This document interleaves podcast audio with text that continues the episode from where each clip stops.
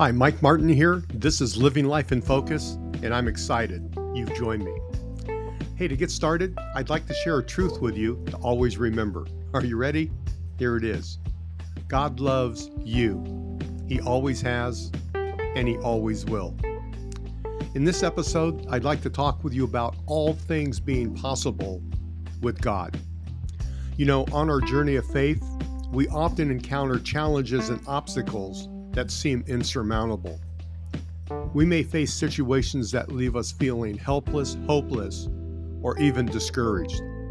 However, in the midst of our struggles, we'll find encouragement in the words of Jesus. In Matthew chapter 19, verse 26, Jesus said, With man, this is impossible, but, and this is the most important but you'll ever read, he says, But with God, all things are possible. These words remind us of the power and faithfulness of our Heavenly Father, don't they? When we face situations that look impossible, we must remember that we serve a God who specializes in the impossible.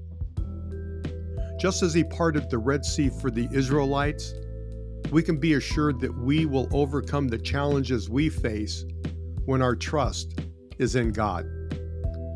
Psalm chapter 147, verse 5 declares this Great is our Lord and mighty in power. His understanding has no limit.